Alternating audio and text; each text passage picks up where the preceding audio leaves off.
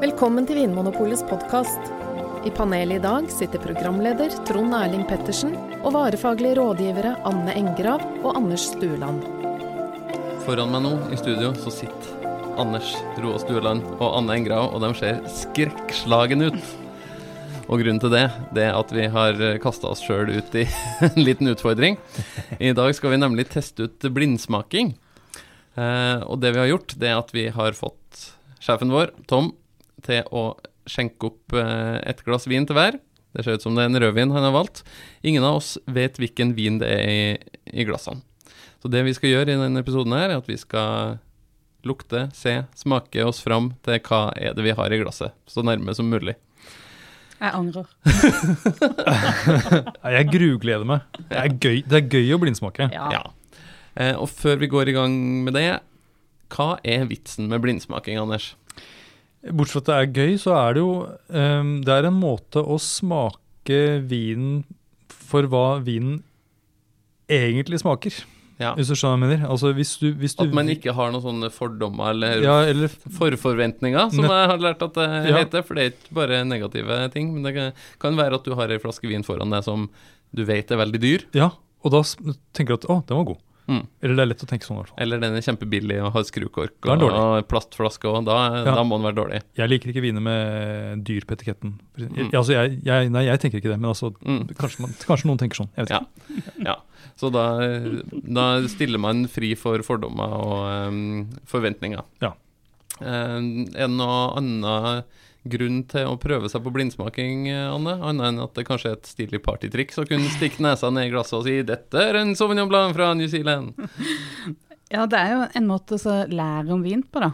At når du eh, smaker blindt, så er det en eh, Altså du er veldig fokusert, og du analyserer vinen på en eh, nesten sånn systematisk måte. Mm. Og det gjør det lettere å sammenligne med andre viner også. Så Mm. det er lærerikt. Ja. Det vil jeg si er den viktigste grunnen til at jeg gjør det. For det, jeg klarer aldri å, å Jeg klarer ikke koble det til eh, akkurat hvor eller hva det er. Det, Nei, det- ikke Det er ikke derfor jeg gjør det. Det finnes jo folk i verden, eh, en svensk champagneekspert bl.a., som heter Rikard Julin, som på en måte har gjort litt sånn karriere ut av at han en gang klarte å pinpointe akkurat eh, hva var det, 40 av 50 champagne, akkurat på hvilket champagnehus som har lagd det, og hvilke druer, og hvilken årgang og hvilken vinmark omtrent. Mm. Veldig sånn på detaljnivå. Man vil ikke gjøre det om igjen. Nei, uh, ikke sant? Og, og vi er jo Det ville ikke jeg heller gjort. vi er jo på en måte ikke der, men det vi, det vi skal prøve å si noe om, er eh, altså, hva, hvilke slutninger kan vi trekke ut av det vi kjenner i glasset? Ja. Er det røde bær eller mørke bær? Er Ja. det fat eller ikke fat? Er det, virker det som vinen kommer fra nord eller sør, osv.? Vi kan gjøre noen sånne logiske slutninger. Mm. Eh, Som en reise ned i glasset. ja. Sammen. Hvor skal vi, hvor skal vi reise hen? Ja. Vinlabyrinten. ja. Ja, så det blir jo spennende. Vi har fasiten stående på gulvet her i ei lita eske. Mm. Tom har eh, plassert eh, flaska med fasiten der, så når vi eh, har smakt oss gjennom, så skal vi åpne eska og se hva det, hvor nærme vi var. Skal vi titte litt på vinen, eller? Begynne Ja, med ja ikke flaska, altså, men, eh, Nei, nei, nei. men vinen i glasset. Tipp, tipp, nå tipper vi da altså litt på glasset, litt sånn på skeiva. Mm. Ja, bruke en, en serviett bak eh, vinen for å kunne se litt på fargen. Ja, hvorfor gjør du hvorfor en serviett? Fordi, altså en hvit serviett, da, ikke en sånn juleserviett eller uh, påskeserviett. En Helt, helt hvit, vanlig serviett. For da, da mm, er det lettere å se fargen. Mm. Og hva skal vi si om fargen på den vinen her, da? Ja, skal vi se. Den, Ja, det er jo ikke akkurat en rødvin. jo, Jo, det er jo en rødvin, men Ja. den er jo mot noe sånn brun-oransje. Ja. Altså, Den den har så- begynt i kanten. Ja, litt brunrød i fargen. Og så er den ganske mørk. Det er så vidt jeg klarer å se skimte fingeren gjennom. Ja. eh, Mm. Og den kjernen går ganske sånn langt ut mot kanten. den Hva betyr det da, at det er på en måte mer brunrødt enn f.eks. Det er jo noen viner som er mer sånn mot lilla eller blårød. Mm. Kan vi trekke noen logiske slutninger ut av det? det kan jo tyde på at vinen er noen år gammel. Ja, hvorfor det? Eh, Etter hvert som årene går, så blir vinen eh, mer mot brun, faktisk. Og både hvit, hvitvin også blir brunere og brunere. så Venter du lenge nok, så ligner hvitvin og rødvin på hverandre, faktisk. Ja. Noen sånn gamle ektepar. Sånn som mann og dame, ja. ja. Mm. Eh, den har ikke kommet så langt, denne vinen her, men den, den har noe sånn brunskjær som kan tyde på at den er litt utvikla. Eller at den er laget på en, basert på en drue eller druetyper som i, fort blir litt sånn brune. Og hvilke druetyper kan det være, Anne? Som Altså- raskt blir litt sånn brun i kanten? Nebbiolo er den første jeg kommer på som veldig fort ser ut som den er litt utvikla. Ja. Altså Nebbiolo, den uh, drua som brukes i Piemonte i um, Italia, Nord-Italia, til Barolo, Barbaresco osv. Mm. Uh, jeg tenker også på Sangiovese, som brukes i Toskana. Ja. Til Chianti og Brunello og de eh, store vinene fra Mm. Toskana. Mm. Får en litt sånn mursteinsrød farge Mm. ganske fort. Ja, ellers er det noe mørkt. da, Det kan jo tyde på at det er en druetype som har, har en del farger, altså pigment, i skallet. Og det utelukker litt Nebbiolo, da. Det gjør jo er i grunnen det. Mm. Så, som eh, gir litt lysere viner. Ja. Mm. Og pinot noir og ei drue som har ganske tynt skall og Mm. gir litt sånn lyse, Mm. lyse viner. Så ja. Så det, det er i hvert fall på utseendet. Fargen er kanskje ikke det man bruker aller mest tid på. Nei. Det er ikke så interessant. Men det kan på en måte gi noen indikasjoner på liksom, stil og druetyper og hvordan vinen er laget og hvor Mm. gammel den er, men det sier jo øh, ikke noen kvalitet. kvalitet. Jeg har hørt noen gang om at viner som er ganske syrlige, eh, har liksom mer blåskjær i, i eh, det rødfargen. Det Eller er motsatt. motsatt, faktisk. Ja, min, ja, blåskjær i rødfargen, da er det lav syre. lavere, lavere pH, altså mer syre i eh, vin som er mer mot ren rød, mens blåfarge er Ja, høyere det. pH, mindre Og i hvitvin så er det sånn grønnskjær i Ja, er, syrlige viner ofte. Det er det kanskje. Men eh, en, den beste måten å finne ut hvor syrlig en vin på, er vel kanskje å smake på den. Ja. Men før vi gjør det, Ja. la oss lukte på vinen. Ja. Det er jo kanskje La oss lukte Da må vi snurre litt. på vinen. på hverandre. Nei.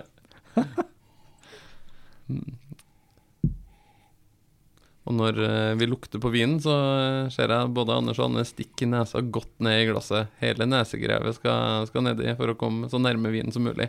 Snuse godt inn. Ja. Og hva kjenner vi her? Ja, det... Begynn du, Anne. Ja, ja. Mm, mm, mm. Um, jo, den har jo litt av de der utvikla uh, aromaene som vi mistenkte at den ville ha. Fordi Mm. at den uh, Det minner om noe som er litt sånn um, tørka frukt, mer enn det der ferske. Helt den der sylferske frukten.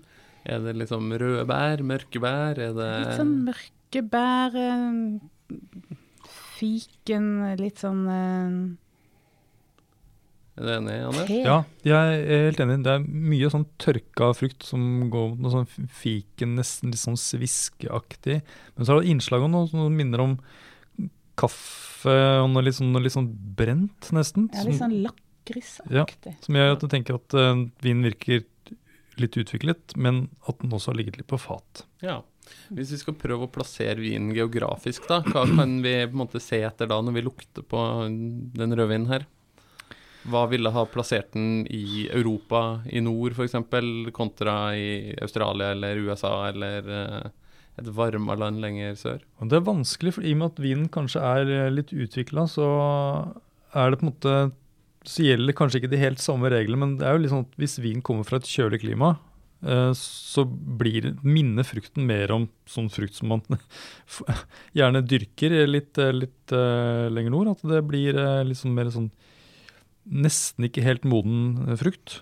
Litt mer sånn ripsaktig Ja, ja. eh, røde bær, på en måte. Og det- Nettopp. Og varmere klima, og da lenger sør opp på vår halvkule, så, så blir det mer og mer moden frukt til det liksom begynner å bikke mot noe sånn overmoden eller sylta, sylta preg. Litt kokt, nesten Litt kokt, tørka ja. frukt når det, jo varmere det blir. Og det, er litt, mm, det, det kan jo hende at den vinen her en gang i tiden hadde mer av det litt sånn ikke helt modne eh, frukten. Mm. Kjølige, friske Ja. fruktpreget. Ja, og, men så gjennom utviklingen så har den blitt mer tørka. Men det er noe litt, litt sånn litt sylta, noe litt sånn vil- søt, ja. god frukt i, i bånn, som jeg tenker at Jeg ville tenkt at den her har noe av det der eh, moden fruktpreget som, Uh, eh, som utvikler seg mer mot det der eh, fikenpreget Mm. istedenfor hvis det er veldig kjølige vinstiler, så blir det ofte litt sånn grønt. Det lukter litt sånn grønne urter, eller, Mm. eller noe som minner om grønne plantedeler, da. Eh, når de er unge, som går mot med sånn tørka urt etter Mm. hvert som de blir eldre.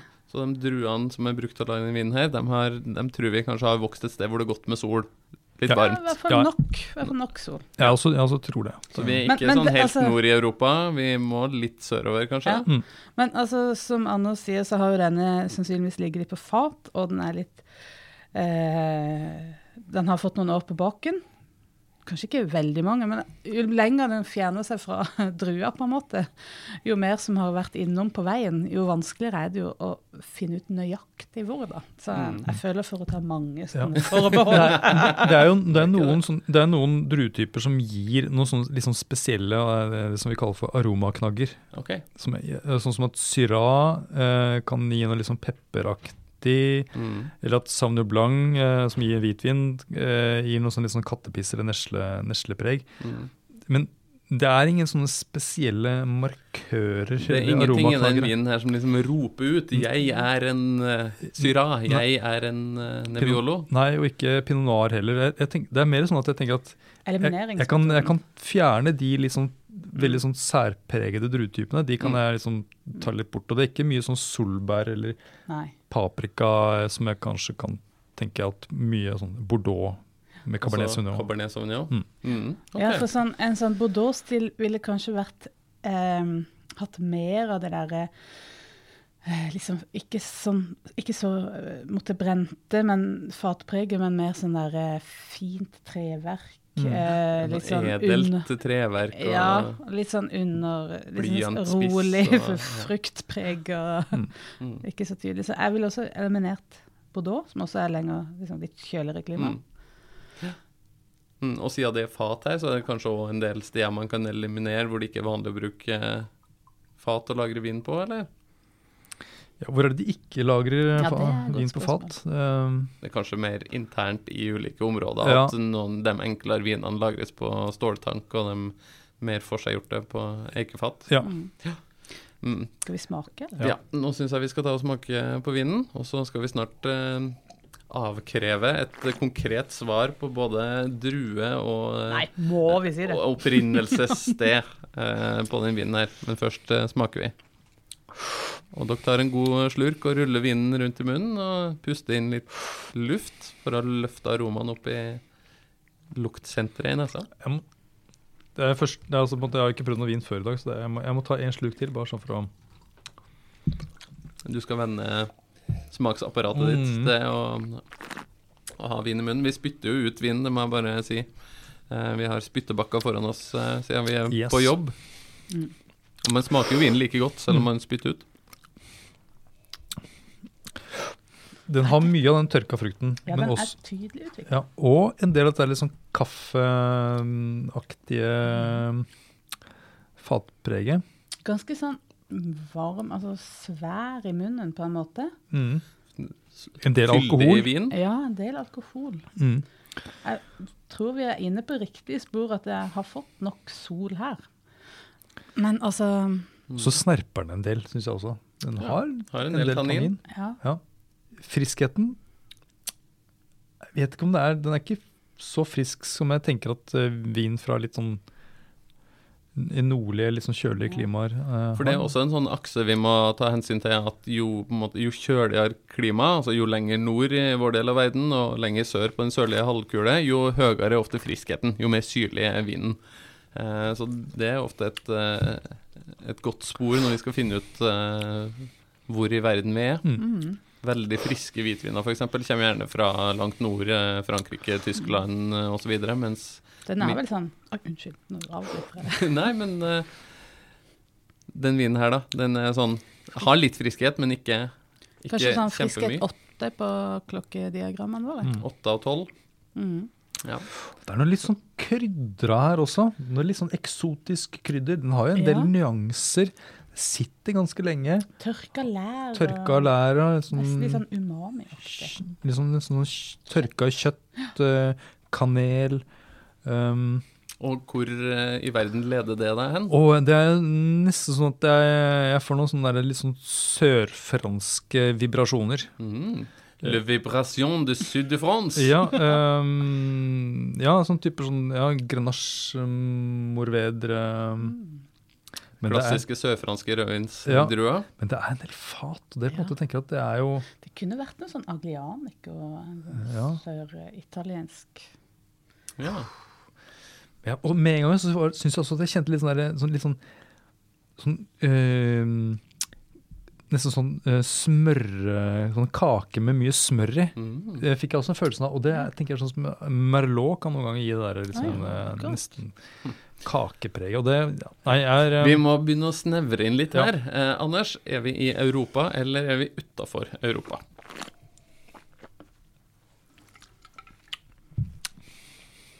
Jeg ville sagt um, Ja, nå må du svare Europa eller utafor Europa. Jeg tror dette her er utenfor Europa. Anne, hva tror du? Nei, da går jeg for um, Europa. Sør-Europa. Bare ja. for å Jeg syns òg den var litt friskere enn det dere beskrev den som, så jeg tror òg det er i Europa et sted. Topp. Eh, Anders, hvilket land skal vi til? Nei, da, øh, jeg tror det er uh, USA. Mm. California. Mm. Akkurat, ja. Anne, hva tror du? Mm, jeg, jeg holder litt på den der første hunchen min. At jeg, jeg tror jeg holder meg i Italia. Italia. Jeg tipper kanskje på noe Sør-Frankrike. Det syns jeg var en, eh, et godt innspill eh, fra Anders. Så Mm, jeg skjønner det. litt sør i Frankrike. Mm. Eh, og hvilken drue, Anders, tror du det er? Jeg, jeg sa jo Merlot i stad, og jeg sa også at det kanskje var noe som ikke minnet om Cabernet Sauvignon, men allikevel jeg, jeg tror kanskje allikevel at det er noe som fører meg litt mot, uh, mot Cabernet Sauvignon. Um, Det er litt sånn, det er litt sånn, sånn tobakkspreget her. Mm. Um, så, jeg, så jeg må få snevre det ytterligere, så, så da tenker jeg på en, eh, kanskje en uh, Cabernet Sauvignon fra Napa Valley i um, I California. California. Anne, Mm. drue? Ja, først så var jeg litt på den uh, Aglianico. um, lurte litt på det. Jeg lurer på om jeg faktisk skal gå for Sangiovese, for jeg kjenner også litt den der friskheten som jeg kjenner derfra. Den, det er tørka. Jo, jeg går for Sangiovese. Ja. Men er den ikke litt for mørk til å være en Sangiovese? Kanskje det er Trond Erling ja, vi får se. Det kommer an på hvilken klon det er. Ja, ikke sant. Um, jeg syns jeg kjenner noe litt sånn grønt Et lite grønt preg som får meg til å tenke på noen sånne typiske Bordeaux-druer. Så Mm.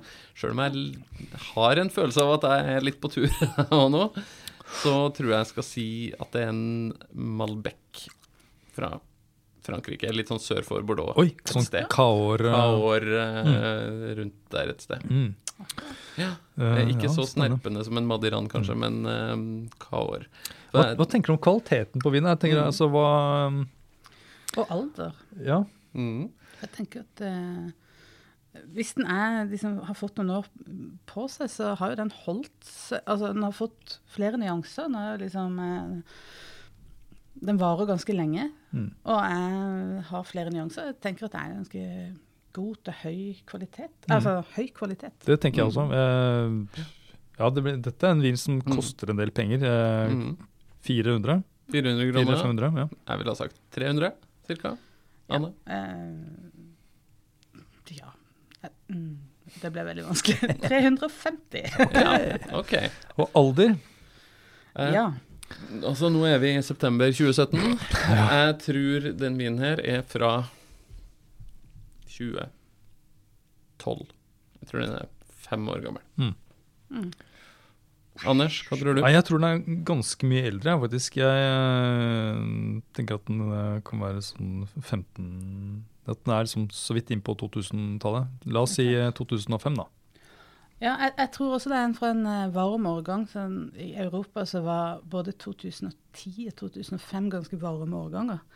Så et av de to, men jeg tror ikke den er så gammel som 2005. Jeg tipper 2010. 2010, 2005, 2012 for meg. OK? Det er en viss spredning her. Det er det.